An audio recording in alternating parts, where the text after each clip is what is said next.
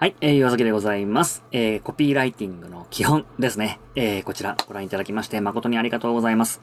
ぜひね、この写真家であればですね、自分の写真に、題名をつけたりとか、またそのコピーですね、こういったものを、文章を追加することによって、その商品ですね、提案する商品が、購入してもらいやすかったりとか、理解してもらいやすかったりとか、っていうところが出てくるわけなんですね。なので、この文章を書くときのこのコピーライティングの基本、じゃあどんなものを書かなければいけないのかっていうところをですね、今回は紹介させていただこうかなと思っておりますので、ぜひですね、文字書くのが苦手とか、文章書くの苦手っていう方はですね、こちらをぜひ、参考にしていただけるといいのかなっていうふうに思います。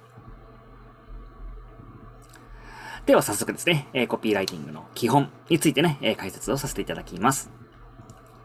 で、まず大前提の話をしたいと思います。で、これはコピーライティングとはになってくるわけなんですけども、このコピーライティングっていうものは、基本的に言えば文章とか、文字を書く技術のことですね。で、そのコピーっていうものは大きく分けると2種類あるんですね。で、この2種類っていうものはどんなものがあるかって言ったら、1つ目がイメージコピーですね。そしてもう1つが人を動かすコピー。この2種類があります。で、このイメージコピーっていうのはじゃあどういうものかっていうと、例えばよく見るものだったりとか、また、有名なのだと、ノーミュージック、ノーライフみたいなのとかね。あとまた、そうだ。京都に行こうとか、こういった感じでですね、例えばじゃあ CM とか駅に貼られている広告とか、いわゆるこのマス広告とも言われている大きな媒体とか、不特定多数の多くの人に見てもらうための、ブランド的な、このブランディングをしていくためのコピーをイメージコピーと言っていたりします。で、ただこれっていうのは、実際に使っていくことっていうのはやっぱり難しいんですね。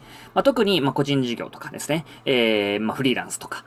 写真家とか、ね、店舗とかですね。そういったところっていうものは、やっぱりターゲットが広すぎてしまうと、逆に反応してもらうってなかなか難しいと思うんですよ。なので、私たちがやるべきもののコピーっていうものは、このイメージコピーということではなくて、もう一つの方ですね、人を動かすコピー。こっちをですね、学ぶ必要が出てくると思います。で、この人を動かすコピーライティングっていうものはじゃあどういうものなのかっていうと、これは簡単に言うと、目の前の一人の人間から反応をもらう。反応を取るとも言いますよね。で、この反応っていうものは本当に様々あるとは思うんですけども、例えばじゃあ、購入してもらう。とかよりもそうですね。で、また、行動してもらうっていうのもそうですと思いますし、また、あとは、感情を動かす。これもそうですよね。なので、この確率を上げるための技術が、この人を動かすコピーライティングっていうふうに思っていただければいいのかなと思います。なので、先ほど話をしたイメージコピーっていうものとは、全く真逆といえば、真逆ですよね。で、このイメージコピーのターゲットっていうものは、とてもたくさんの人に向けてなので、でも、これは、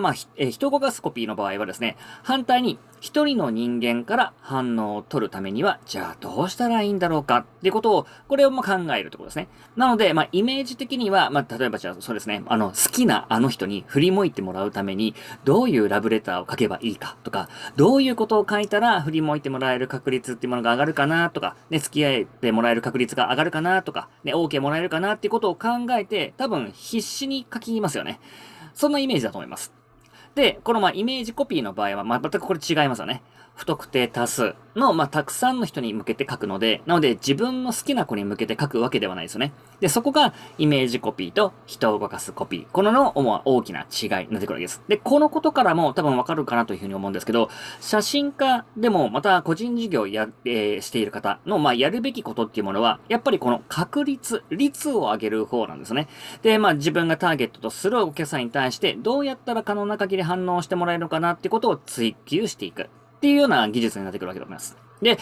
こちらをですね、私たちは追求する必要が出てくるっていうことですね。で、このイメージコピーの方は結局ですね、不特定多数にブランディング的な感覚でやっていくものだったりとかするので、なので効果が出てくるまで、やっぱりすごく時間がかかってしまったりとかします。で、例えば広告とかもそうですね。広告で認知を広めていくためには、やっぱり時間かかりますよね。あとはテレビ CM とか、ね、これ雑誌もそうだと思いますし、また駅広告、こういったものもですね、全部そうなってくるわけなんですけど、やっぱり膨大な広告費っていうものをかけないと、やっぱり無理だったりとかするわけです。手も出ないですよね。あとは、この、広告で、いくら使ったからといって、どれだけの売り上げが上がったかっていう計測だって、これ不可能ですね。テレビの CM を1回見たからいくらの売り上げが上がったか。ね、これもやっぱり難しいわけですよ。なので、例えばですね、テレビの CM、打ちました。あなたが打ったことによって、じゃあ売り上げとか、ね、当然認知力ってものが広がるので、売り上げは上がるとは思うんですけども、ただそのかけた広告費に対して、どれだけね、本当にその広告ってものは効果があって売り上げが上がったとか、また、もしくは広告の内容をちょっと変えてみたとかね、反応が出るだろうと思って変えてみた。で、そして変えたことによって、どれだけの売り上げが上がったのか、なんていうのも、これ計測難しいですね。で、それ以外にも、要素がたくさんありすぎてしまうので、なので、基本的には人を動かすっていう方が、こちら鉄則なので、私たちがかけられる広告費ってものは無限ではないですね。上限があるわけです。だからこそ、すごくシビアにいかなければいけないということです。なので、この1% の反応率を上げるために、徹底追求していかなければいけないですし、また、できるだけ広告の費用対効果だったりとか、投資対効果っていうものを上げていく必要が出てくると思います。なので、こういったイメージ広告ってものは、やるべきではないっていうことなんですね。で、この人を動かすコピーライティング、じゃあどういう場面で使えるのかっていうと、当然これコピーライティングなので、例えばチラシとか広告、これにも使えますよね。で、また、どういうふうに、したら、チラシだったりとか、広告の反応が上がるのかな、とかっていう技術が上がれば、もちろんこれが使うことができると思います。また、これ以外にもですね、ホームページにどういう内容を書くかっていうところにももちろん使えます。また、ソーシャルメディアもそうですね。どういうことを書けばいいのか、どういう投稿をしたら反応が上がるのか、これもにも使えるわけですね。で、あとは、店内とか、ね、店舗とか、もし運営されてるんであれば、その店舗とかの、ポップとか、チラシとか、ポスター、こういったのも使うわけですね。なので、このポップに関しても何にも意識をしないで単に商品のおすすめみたいな形で書いているだけなのか、心理学的なものを考慮してどういう風に書いたらお客さんが読んでくれるのかなとか、見てくれるのかなとか、ね、どういう風にしたらお客さんは読んでくれるのかな、ね、どういう風にしたら信用してくれるのかなっていうことも全てこの技術を使って意識をしていかなければいけないわけです。で、こういうことをすることによって反応っていうものは大きく変わってくるわけですね。で、あとは結局はコピーライティングなので、文章とか文章術の話ですよね。で、それを文字にして表されているかどうかとか。やっぱりそれだけの話になってくるわけなんで、なのでお客さんとのコミュニケーションっていうのももちろん使えますよね。なので、文字に表せることができなかったとしても、人との対話っていうものも、直接との対話であったとしても、文章として書かないだけで、どうしたらお客さんがどう動いてくれるのかっていうものも、これ結局同じことになってくるわけなので、なのでお客さんとのコミュニケーションとしてももちろん使うことができますよね。どんな言い方をしたらお客さんが興味を持ってくれるとか、またどんな言い方をしたら反応してくれるかなとかですね、どういう言い方をしたらお客さんに信用してくれるのかな、信用してもらえるのかなっていうものも、これも文字にしないでお客さんと直接話をするだけ、この違いですよね。なので、対話にも使うことができるんです。これ、すごく便利ですよね。つまり、スタッフとか、仲間とか、こういったところをですね、コミュニケーションを取るっていうのももちろん同じことですね。どういうふうにしたら、スタッフが自主的に動いてくれるのかなとか、やる気を出してくれるのかなっていうところでももちろん使うことができます。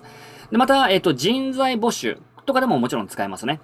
例えば、人材募集には、多分これかなりお金がかかるとは思うんですけど、うちも、400万ぐらいかけてね、人材募集とかした時があるんですけど、例えば、このスタジオとかですね、写真スタジオとか、こういったのって、やっぱりすごく人手不足になりがちですよね。なので、ものすごく膨大なお金っていうものがかかったりとかします。で、こういった時にも、このコピーライティングの知識がなくてですね、ただ人材募集会社の言う通りに、募集要項を書くだけなのと、コピーライティングをきちんと意識して、どうしたらうちのスタジオに来てくれるのかなとか、どうしたらうちの会社に来てくれるのかなっていうふうにしっかりと考えて内容を書くとか、もしくは、例えばじゃあ私のクライアントさんとかで言えばですね、しっかりとその人材募集のページを別に作る。これも大事ですよね。なので、ここで働きたいっていうふうに思ってもらえるようなページをしっかりと作るってことです。で、この人を動かすコピーライティングってものを徹底的に意識して作るとですね、すると当然反応っていうものは大きく変わります。